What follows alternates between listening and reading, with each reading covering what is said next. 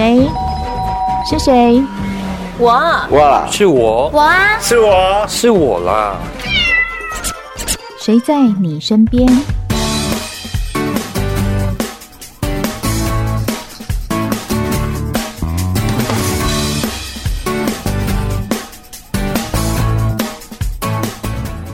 众朋友您好，欢迎收听今天的《谁在你身边》，我是梦萍。好快哦，时间已经来到了五月底啊！再过一个多月，职场的新鲜人就要上战场了，要成为社会新鲜人。当然，您身边也会出现很多的新鲜人。这时候，职场新人跟职场老鸟要该怎么在办公室里面相处呢？或者你会遇到什么问题？不管是新人或者是老人，都会遇到问题。最近我看到了一零四人力银行有一个职涯诊所，诶，我觉得好有意思哦。职涯就是你的职业生涯的诊所，那这是什么意思呢？就是解决一些疑难杂症。我特别注意到是在最近嘛，就我刚刚讲到的，接下来我们要面对的都是职场新人，以及职场新人到了这个社会战场上，他要怎么注意到跟同事之间的相处。所以呢，今天在节目当中，我们邀请到的是一零四人力银行顾客价值处协理翁维维协理，你好。哎，你好。嗯，协理，我们刚刚提到说哈，你看，在不久，社会新鲜人就要进入职场了哈。我们先来，当然老人要照顾一下新人了哈。我们先来听职场的新人哈，我们讲职场小白好了啊。他们在刚进入一个新的工作环境的时候，一定心里有点嘎嘎了哈。那呃，其实我们通常会想说，人要衣装，佛要金装哈。第一个。感觉是，哎，你的这个服装的部分是不是可以稍微做提醒？因为我们常有看到说，有些职场小白他进了公司以后，觉得说，哇，跟他上班的服装好像不怎么搭，是不是这样子？你们遇到的状况？我呃，应该说，我们通常都会发现，就是当然，大部分的呃，应该说刚进职场的新鲜人，他们其实在学校里面就有接受到一些很基本的叫做职场。的一些礼仪的教育，所以呢，呃，当然在应试啊、面试的时候，都会穿着正式服装。那我们看到一些很有趣的状况是，可能刚进到公司，那这些新人们其实还是一样，就是着正装呃出席。那呃，后来我们就发现，其实因为各行各业，它其实每一个公司的企业文化或是产业的文化都有不同的一些潜规则，特别在服装的部分。对，所以呢，呃，我们比较是建议，就是如果呃这些职场新鲜人刚进到公司的时候，其实可以好好的观察周围的同事，看看哥哥姐姐们怎么穿，对，嗯、让自己能够入境随俗，这件事情可能还蛮重要的。嗯、所以呢。应该说有一些像是呃，我们知道进了金融业，金融业其实就是一个呃，几乎一年四季都是着正装的一个呃产业类别。那所以基本上呃，应该说进金融业的一些新鲜人，可能他们就会是需要着正式服装，然后呃来上班。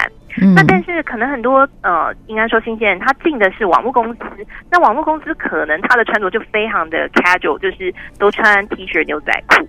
那所以呢，我们也建议这些新鲜人可以多去公司观察一下旁边前后左右的邻居 的穿着，然后我觉得呃，应该说不要让自己。很容易成为就是办公室唯一的焦点，对，嗯，那那这样可能就是呃，应该说对于融入环境这件事情就会有一些小障碍。当然，这也是出名的另外一种方式吧。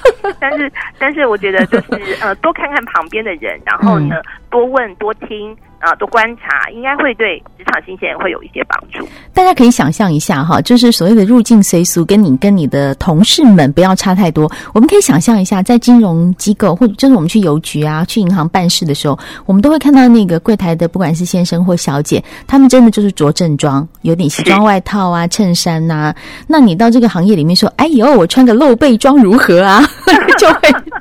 很热哦，我穿个露背装，节能减碳不好哦，哈，这样就有一点像是，对，就会怪怪的。其实刚刚协理这样提到，我也想到我在刚从事新闻工作的时候啊，其实光是跑新闻这件事情，不同的场合。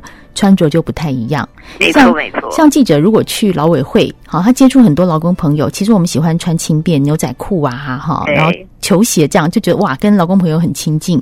但你知道，有时候场合很尴尬。我早上跑了劳动新闻，下午我要去外交部。外交部是一个，你 you know yeah yeah，大家很客气，很有礼貌。你穿着牛仔裤进去，连门口的警卫都会多看你一眼。没错没错啊，所以那时候我就学会了在车上多摆一套衣服。假设下午要去那个外交部啊这种比较正式场合，那真的就是还是着裙子了，就立刻换装。其实就是刚刚协力讲的，就罩子放亮一点，先去看一下，哎，周围的人是怎么穿。好，这件事情还蛮重要的。对啊，我们也有遇过一些，就是呃以前的呃算是同事，他如果真的真的就是很喜欢穿着那个清凉的服装，其实真的可以，就是你下了班，你就可以去厕所换成你喜欢的样子，立刻换走出去。没错，有些人甚至真的叫做在办公室会放一套他自己的制服，哦、然后所以我觉得哎，都有一些可以就是呃做一些调整的方式。那我觉得尽量让自己不要成一一进公司就成为。为了万众瞩目的焦点，那应该日子都会比较好过一些。这样对对对，一开始还是稍微对自己有点弹性处理啦。其实我觉得入境随俗的学习是好的，因为是呃一个职场新鲜人，其实你本来进了职场，第一步要做的其实是学习。多看看周围的环境，那当然服装穿搭它也是一个该学习的地方。因为其实像我自己就感觉，像我刚刚举例嘛，然后劳劳委会跟外交部可能穿的不一样。老实说，你换了衣服以后，你进去的心情也会不一样。马上就会换一个角色去做你该做的事情，我觉得这样是好的哈。嗯，那当然，刚刚我们提到了新鲜人要注意的一个服装的部分，但是对于在职场里面本来就工作的人，遇到了一个职场新人来，当然他不见得是完全的社会新鲜人，可能别的单位来的啊，好，这种新人，所谓的新人，好，新闻新人的问题也有几种了，就是诶，今天来了一个 年资还算丰富的人哈，但是共事下来觉得哇，天哪！你是不是有点白目？你们也遇到这样的问题吗？呃，我觉得应该是这么说。呃，一家公司通常都有自己的一个处理的流程，还有企业文化。那所以呢，我觉得。呃，刚进去的新鲜人或许遇到那些叫做旁边的大哥大姐，嗯，呃，规矩特别多的时候，我觉得呢，呃，在抱怨的同时，倒不如就是你可能把它设定成旁边那个就是已经经过这个公司整个企业社会化过程的一个产品。那如果你也想要融入这个企业的话，可能应该可以去跟这些大哥大姐多。请教一些到底有没有什么 mega 是需要注意的地方？嗯，那我觉得就是以就是啊、呃，可能你会觉得哎，怎么会这样做的那个问号，当它发生的时候，你可能呢能够去转化成嗯，我可以有更多了解这家公司的一个机会的时候，我想呃那个心情上的转换，跟你跟呃旁边的大哥大姐。一些共识跟沟通上面的方式的呃状况也一定会不一样，所以我倒是建议新鲜人们，就是遇到了哎呀旁边怎么有资深的大哥大姐，特别好像觉得爱刁难我，或是特别有一些美角的时候，嗯，倒不如你把它想象成他就是一个仕途老马。你可以呃，应该说从他身上去了解更多这个公司该注意的地方，嗯，也避免你在公司里面可能会误踩了很多地雷。哦，也对，换一个角度想，其实一切事情都还蛮好解决的，而不要一直觉得说哦，别人刁难了我，我不做了，就 这样子，你的职涯会真的蛮辛苦的。我常常觉得，一个人正常的状况下，假设我们二十一岁大学毕业，就算念了研究所，二十五岁工作哈，你到。你到退休的六十五岁，你都有四十年要工作诶，所以这四十年你要好好的明白一下别人跟自己，这样子工作起来才不会太辛苦哈。今天我们节目当中邀请到的是一零四人力银行顾客价值处的协理翁维维，来跟我们谈一谈植牙诊所，就是新鲜人来的时候，或者是你你在一个职场里面遇到新鲜人的时候怎么处理。休息一下，再回到我们的现场。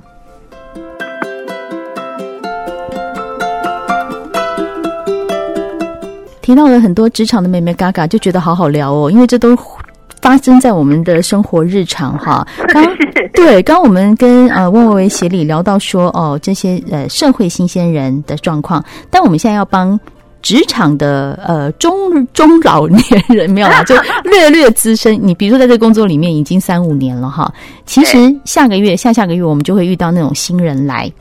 新人来，这些新人呃，有些可能是刚毕业，但也有可能是在别的单位做过一些事情，再跳槽过来的，这都有。是。那特别是已经在别的单位做过一些事情，再跳槽过来的，其实他们也会有很多的意见。例如，他可能会觉得说：“哎，你这个为什么不这样做？我们以前都是那样做。”哎，好。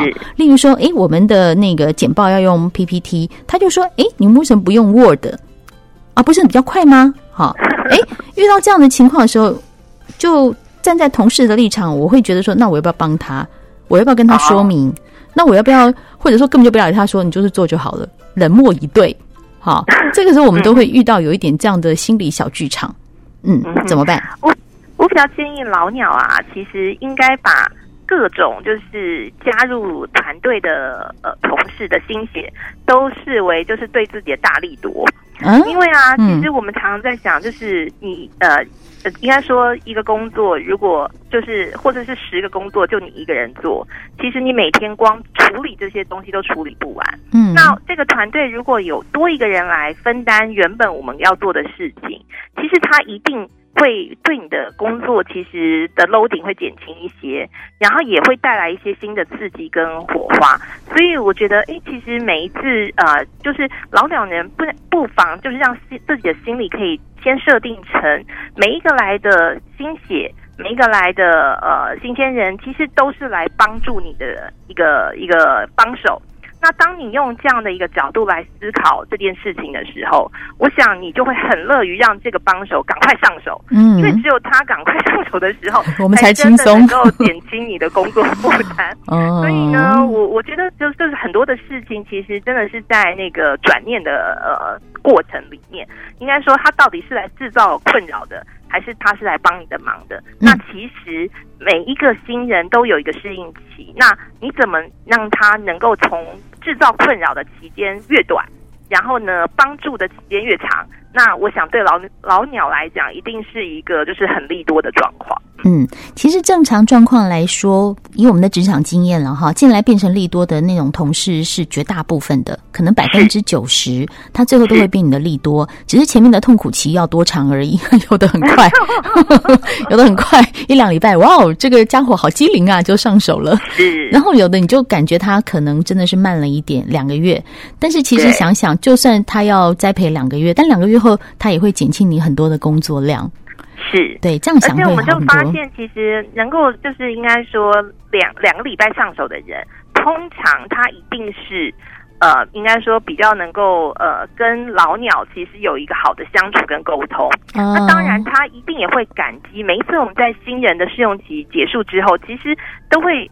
发现他们的试用期报告，可能就会说啊，非常感谢旁身旁的某某大姐或某某大哥，可能协助他非常多，让他能够上手。嗯，那我觉得其实，在这些新人的一个呃，应该说他他自己对这个工作和对呃老鸟本身的赞赏的理念，其实都是对老鸟的一个应该说正面的评价是加分的。所以我觉得，真的在职场里面，你要善用各种的机会，怎么让别人说你好。那我觉得能够带新人，一定是或者帮助新人，一定是一个呃，应该说是很好的机会点。嗯嗯嗯，哇，这听起来好正向哦，就感觉有带新人会甘愿很多。是是是。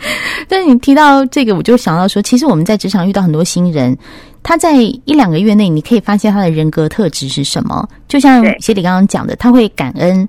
他会反应很快，他会谢谢前辈对他的照顾，这个是我觉得这是人格特质，就是说他愿意学习，他有感恩的心哈。那当然我们就很愿意教他，就算他启蒙比较晚，可能要栽培两个月，但最后也会变成一个好的帮手。但是有另外一种人，他并没有那么好教，就是嗯哼，他会提出很多的质疑，但没有建设性，你知道我的意思吗？就是说，哎，你们这个影印机应该放到楼下去啊啊啊！为什么呢？没有啊，我就觉得楼下比较顺路啊，嗯，就是这种属于这种没有建设性的东西哈。那再来就是学习态度可能也没有这么好，或对他对这个工作的理解度不高。好，例如说，假设我们一个客服的工作，客服就是要客气一点，跟倾听这些呃来电者的问题嘛，哈，他可能就是很快就说你不应该这样啊，就是评价别人。遇到这样子的态度没有这么好的新人，我们该怎么办呢？好，那我想，呃，一般来说，其实是新人都一定有一个试用期。那我也呃，应该说非常诚心的跟，就是不管是主管还是他的同事，其实有一个忠告，就是我们一定要在试用期里面做好自己该把把关的标准。也就是说，其实任何一个人进到新的呃工作领域，一定那前三个月，他一方面摸索，但另外一方面，一定是他会积极争取表现的时候，也就是他可能是最最有动力，然后展现他自己的时候。那如果这个新人在试用期都发现他其实有适应不良的状况，后面不会变得更好。所以，嗯，我觉得给机会，然后设定目标，也就是第一个月，大部分的人能够达成什么？那我们怎么样用一个，就是我们用和善跟能够，呃，应该说能够仔细的，呃，能够呃跟他分享跟沟通的状况，让他理解，然后手把手带着他。那如果真的发现，其实大部分真的新人不能上手，呃，我觉得。专业职能的部分，其实问题还是很少的，因为其实怎么样三个月都可以学习到一些东西。但是如果态度跟心态没有办法调整的部分，我我是比较建议，就是其实，在三个月的试用期里面，是应该要做一些，就是呃积极跟果断的处理。嗯，否则的话，其实他的状况其实到后面也不会有什么改变，反而会造成团队不是助力而是阻力。真的，难怪我现在。这样听协理讲一讲，我突然发现三个月试用期，就是说试用期定三个月，还真的很有道理耶。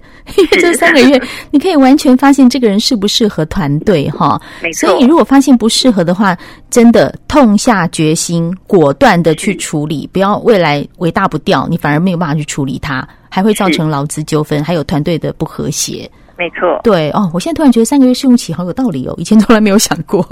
对，三个月试用期其实是真的很重要。那我觉得。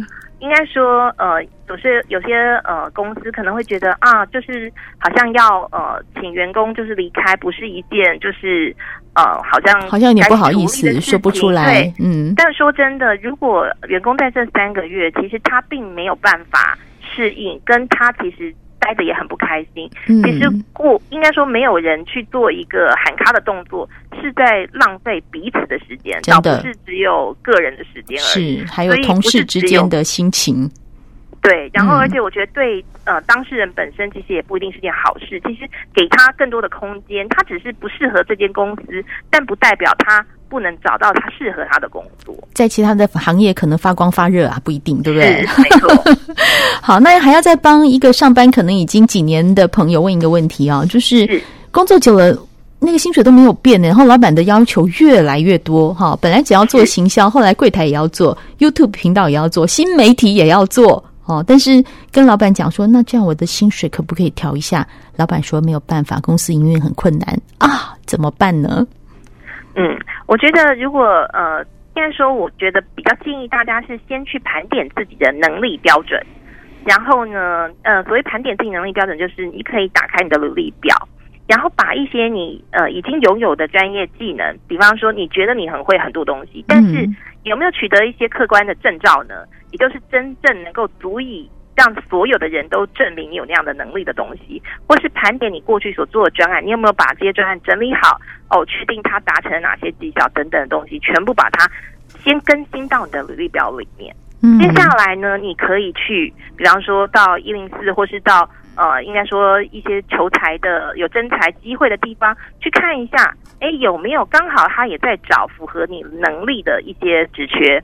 那为什么要做这件事情？其实是你去盘点一下你的能力，然后跟市场上真正的薪资的竞争状况，大概愿意给到多少？嗯，那我觉得，当你有做这个盘点的动作的时候，你才有办法跟你的老板对齐。